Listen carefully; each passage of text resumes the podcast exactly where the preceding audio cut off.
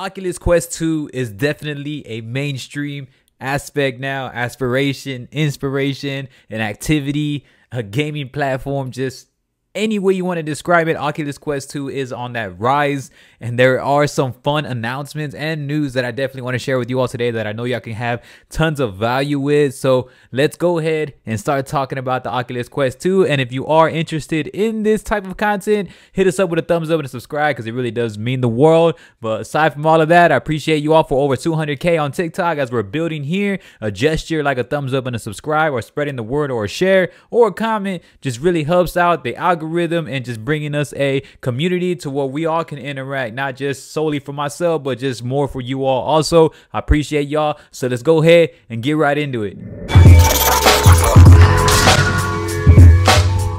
So announced, we're gonna go all off all in there already, man. So Quest three is definitely on the way, and well on the way. And some of the things that it has claimed, I've looked on some of the other V R content creation and just in the community, and also just some insights officially that have been announced. Quest three is going to have a wider field of view, meaning Uh, they're just going to be able to try to do more expansions in terms of Guardian, where your Guardian, if you don't know what your Guardian is, is, is just where you make your, you draw in your play area in simplified terms.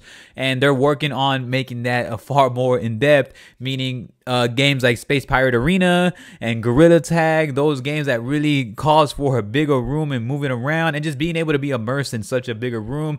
Things like uh, just, just all the newer games that are well on the way. And, and, and what really is going to be exciting about this facet is it's going to give us more of that A R V R feel slash mixed reality. Now they're just shaking it all up in a bottle, and they just want to figure out, all right, well, how are we going to keep getting more and more further? And Quest three is going to do that tremendously, and I doubt it that they are not going to fall anywhere short of that. So just know that it's going to be great. Quest three is going to be having that out. I believe it's going to be a Quest three Pro facet type of release. Also, what they are claiming is that the clarity in the lenses. So there's a lot of troublesome with the lenses at times, from where people talk about that they can be a little bit blurry if you close them in a little bit. They are adjustable, so you can open them in and out. But what people tend to claim with the Oculus Quest two is that uh, sometimes they can get a little blurry, or maybe it's a little bit harder to maintain, and therefore they're gonna probably widen that peripheral a little bit so it can have some clarity in those lenses on the Quest three. So that's gonna be uh, pretty cool. I have things written down right here. That's why I'm gonna be talking about them as we go on. Uh, there is a huge uh, virtual desktop update on, on the vest, the virtual desktop update. Uh, basically, I have it right here. It says less uh, processing uh, power on your P C. So when it goes into the synchronization wirelessly, virtual desktop is wirelessly. Once you pay for it, it's twenty bucks. Once you pay for virtual desktop, all you have to do, it connects to your P C wirelessly. For those that don't know the back um, story of virtual desktop, and what it does is that it, it allows for you to just technically what casting does, but it's a P C version, so you can actually be P C V R, and that helps you out and gaining everything else. And so there's also some other claiming where it can really up that F P S in your gameplay, and that, that virtual desktop update has made it a lot more smoother, friendlier, and less processing power on the C P U, the, the, the processing on the P C, and just overall clarity on that too. So that's also something that's been very much announced. Now I'm very excited for that, as it's, pre it's a, I guess you can say it's competition. Uh, I mean, its competition is gonna be known as AirLink, where AirLink is getting in improvements in the V thirty update. So yes, there is a V thirty update also on the Oculus Quest two, which is insane because they just had a V twenty-eight not too long ago, then a V twenty-nine and a V thirty. Facebook with Oculus right now is what Apple is to iPhone. They are just very fast and very much executing rapidly on updates, on bugs, on improvements within these last few months in such a crunch time. I I, I can't really identify who's doing that as that fast. And uh, aside from Apple, but Apple does like their yearly thing, but their updates are a lot faster. And Oculus has also really improved on that. And if you looked at our previous videos before, cheap plug, you see that we talk about the actual phone notifications, the integrations, and more of the A R aspects, and just more adjustability for different diverse amount of people. Now, while listening to a few podcasts and, and putting in our own perspective also, shout out to a couple of these podcasts. Um, so what I have put into my own conclusion is that with V R, it's very hard to promote in a two D aspect, um, which is why you kind of just have to experience yourself when you put on the headset. But it's just so incredible, all these updates, because these are really helping clarify everything and really keeping it a far more understanding, a simplified, and bringing in a clarity for the mainstream user. Now, if you're a casual user and you haven't been heavy into V R uh, in the past, now's a great time to really understand it, because everything's wireless now, simplified, and it's also a standalone hierarchy headset, the Quest two, and it's affordable. It's much less much less than a lot of the other V Rs, and it's a little bit less than a modern console right now. So there's just so much wins with trying to get into the V R system now.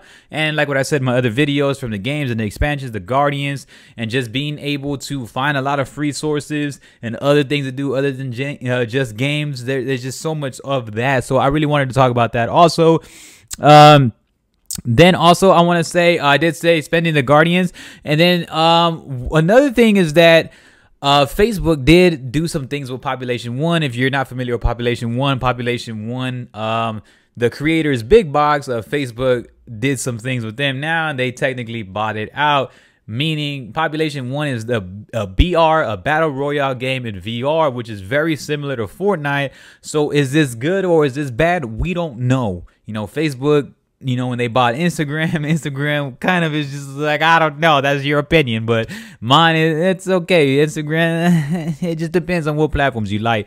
But Facebook bought Instagram, a lot of things changed. So now Facebook bought Big Box, which created Population One in the in the battle royale. So I, I believe they're trying to take over more of that, and they might look in more into integrations of really anticipated games, possibly and potentially really, really triple A high level titled games that can probably help out some more mainstream in the V R segment. I did also uh, realize that they did not do any E three participation, so that's pretty weird. I don't know why they didn't do that. I, hopefully they can really find a way. I believe they're just thinking of a huge marketing aspect to see how they can really get into mainstream, because like what I said, it's hard to really have a two D trailer and showing a user of how you can be immersed into it. You kind of just have to experience V R in order for that to happen. So I believe they're just figuring out a huge marketing tactic that can potentially help out more people, a casual individual, really get into the V R segment. And there's no better way to do it than with Quest two, because Quest two is, is the easiest one to get used to, and it's a standalone and it's a standalone headset. You don't need a P C or anything, so that's always good also. Um, then on top of everything, of course, we have uh, the Resident Evil V R coming out, Sniper Elite, and then uh, the Space Pirate Arena coming out, which also expands. Like what I said in the V thirty, they're really looking more into that expansionable aspect and other games coming around.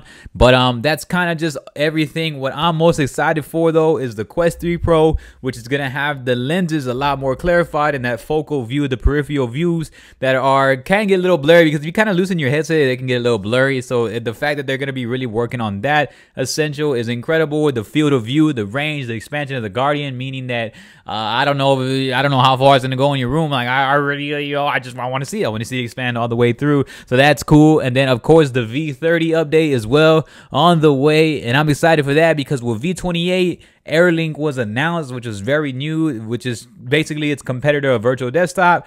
Then V twenty-nine came around, where they're adding all the hand tracking, they're adding uh, much more just of the, the hertz and the, and the frames per second, keeping real smooth, and the, and the standalone perception and the perspective, making it easier and easier in the casting, and a lot of bugs that were improved in that. And so I'm excited for what V thirty is going to bring. I'm going to bring this news as quick as I can.